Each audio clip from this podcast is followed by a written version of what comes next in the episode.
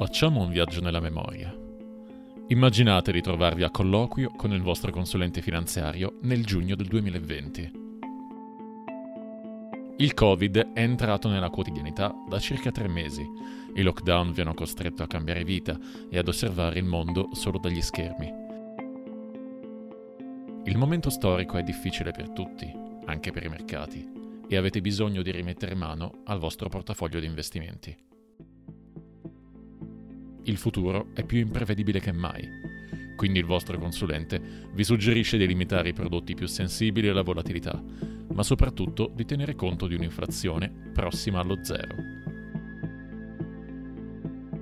Ebbene, forse qualcuno di voi non dovrà sforzarsi troppo per immaginare questo scenario. Forse qualcuno di voi l'ha vissuto e sa quanto quel dato fosse ingannevole. Viene quindi da chiedersi come agisce l'inflazione sui fondi di investimento. Salve a tutti, io sono Marcello Caponigri, giornalista di CityWire.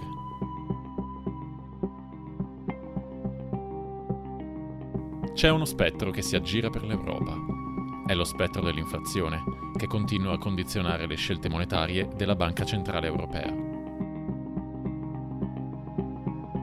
Giovedì 2 febbraio, infatti, la BCE ha alzato il costo del denaro di altri 50 centesimi di punto. È il quinto rialzo avvenuto negli ultimi sei mesi. Prima che questa politica restrittiva iniziasse nel giugno del 2022, i tassi in area euro erano fermi sullo zero. Un aumento persino più aggressivo di quello della Federal Reserve, che il giorno prima, mercoledì 1 febbraio, ha deciso un analogo ritocco dello 0,25%. La scelta di persistere nell'approccio hawkish, ossia quello più aggressivo nel contrasto all'inflazione, è stata apprezzata dal mercato europeo, come dimostrato dalla reazione dei prezzi delle obbligazioni. La BCE si è impegnata preventivamente in un ulteriore aumento di mezzo punto nella prossima riunione di marzo. Da lì in poi gli aumenti saranno meno incisivi, il che dovrebbe evitare di strozzare alcuni mercati, come quello dei mutui o, appunto, quello dei fondi obbligazionari. E dire che proprio i fondi obbligazionari potevano sembrare un ottimo investimento nei primi mesi del Covid. Il fixed income non può che essere uno strumento appetibile in un momento di deflazione, ma quel momento è durato troppo poco e il 2022, con la sua inflazione galoppante, è stato l'anno dei rendimenti obbligazionari negativi.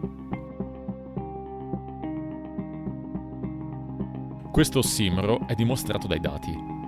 L'annus horribilis si è concluso con una perdita media del 14% per gli strumenti emessi dalle prime 30 case di gestione disponibili sul mercato italiano e la ripresa dell'ultimo trimestre non è bastata a portare l'anno in positivo.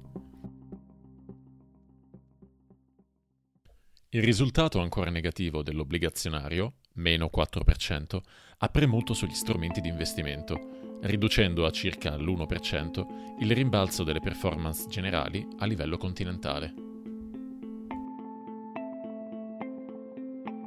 Nell'ultimo trimestre i mercati azionari hanno recuperato circa il 10%, ma questo valore non si è visto interamente sui fondi comuni, poiché questi prodotti sono stati intaccati anche dal deprezzamento del dollaro, che ha ceduto l'8% a fine anno. L'ultimo trimestre del 2022 ha avuto, come precedenti, una raccolta negativa causata dai segnali di debolezza economica, dal crollo della fiducia dei consumatori e dall'accelerazione dell'inflazione nell'Eurozona.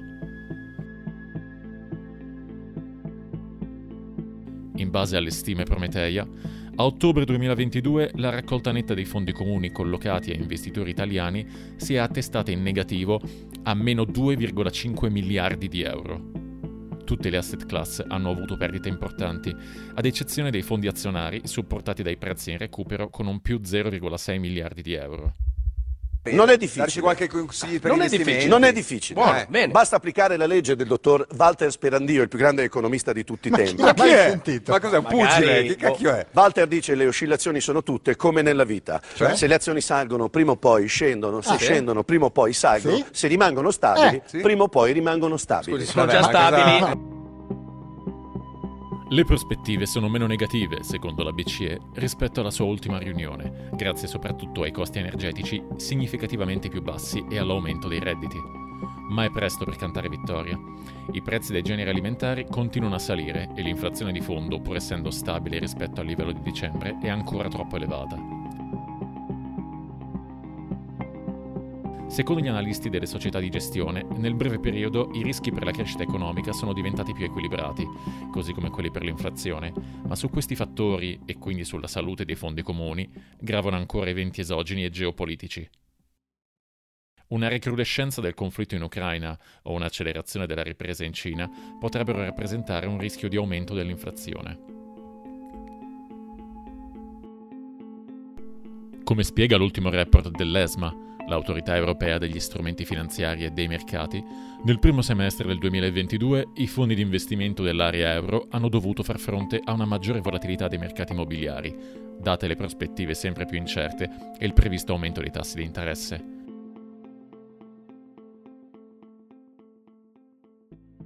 La performance della maggior parte delle categorie di fondi è scesa da una media su 12 mesi dell'1,6% per i fondi azionari a dicembre 2021 a meno 0,9% nel giugno 2022 e nel frattempo la performance dei fondi obbligazionari è diventata negativa. Al contrario, i fondi di materie prime hanno sovraperformato il settore nel primo trimestre del 2022, riflettendo l'impennata dei prezzi delle materie prime a seguito dell'invasione russa dell'Ucraina e delle sanzioni contro la Russia stessa, prima di scendere leggermente al 2,1% alla fine del periodo di riferimento. Calo della performance ha portato a richieste di riscatto, con dei flussi netti nel primo semestre del 2022 pari all'1,6% del valore patrimoniale netto dei fondi. Anche i fondi comuni monetari hanno registrato consistenti deflussi. Questi fondi sono spesso utilizzati da investitori istituzionali e dalle imprese come strumento di gestione della liquidità. Tuttavia, Né la scarsa performance né la stagionalità spiegano appieno i deflussi dai fondi comuni monetari nel primo semestre del 2022. I deflussi netti hanno superato quelli della prima metà del 2020 con l'inizio della pandemia di Covid-19, ma sono stati meno bruschi, anche se hanno coinvolto ogni valuta. A questo punto bisogna chiedersi che fare. Facendo un salto in avanti da quel giugno 2020 alla scorsa estate, possiamo ipotizzare che fra quei tanti investitori che hanno scelto di ritirare i propri investimenti dai fondi aperti ci foste anche voi. Per mettervi al riparo avrete chiesto probabilmente al vostro consulente finanziario quale strumento potesse proteggervi meglio dall'inflazione. Una risposta che forse non vi sareste aspettati è quella dei conti deposito, tornati in auge proprio negli ultimi mesi. La caratteristica dei conti deposito è quella di rendervi un interesse ben preciso su una somma bloccata per un certo periodo di tempo. Solitamente non sono strumenti molto redditizi, ma il rialzo dei tassi ha portato diverse banche ad offrire fino al 4% a 5 anni. Tanto lì un capitale immobilizzato e gli interessi pam, si impennano. Interessi cosa? Lascia perdere, cosa ne sai tu di economia, Giacomo? Un'altra soluzione può essere quella dei fondi obbligazionari indicizzati all'inflazione.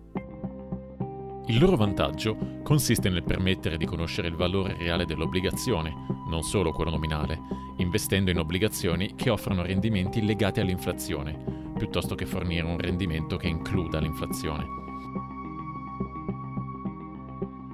Inoltre, essendo una categoria di fondi obbligazionari, presentano un livello di rischio inferiore rispetto ai fondi azionari.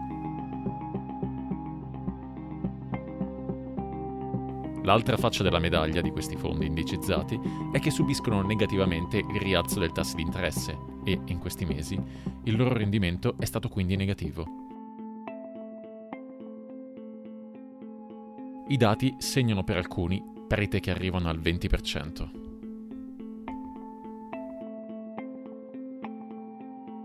Quello che il vostro consulente finanziario deve sapervi spiegare è che le oscillazioni derivano dalle prospettive future, non dal momento attuale, e quindi aver sottoscritto nei mesi scorsi un fondo obbligazionario indicizzato all'inflazione può essere stato un grosso sbaglio, a meno che l'idea non fosse quella di salvare il capitale sul lungo periodo dall'aumento generalizzato dei prezzi. Dopo l'ultimo rialzo dei tassi, probabilmente avrete incontrato di nuovo il vostro consulente. Forse sarete sorpresi, magari anche un po' innervositi, quando gli sentirete dire che questo potrebbe essere l'anno dei fondi obbligazionari. Come dicevamo, le politiche monetarie sembrano aver avuto i loro primi effetti e per questo i prossimi rialzi dei tassi di interesse dovrebbero essere più lievi. La crescita è lenta, i prezzi si stanno leggermente abbassando e questo indica che dovremmo essere ormai al punto più alto della gaussiana. Forse, da qui in poi, ci aspetta la discesa.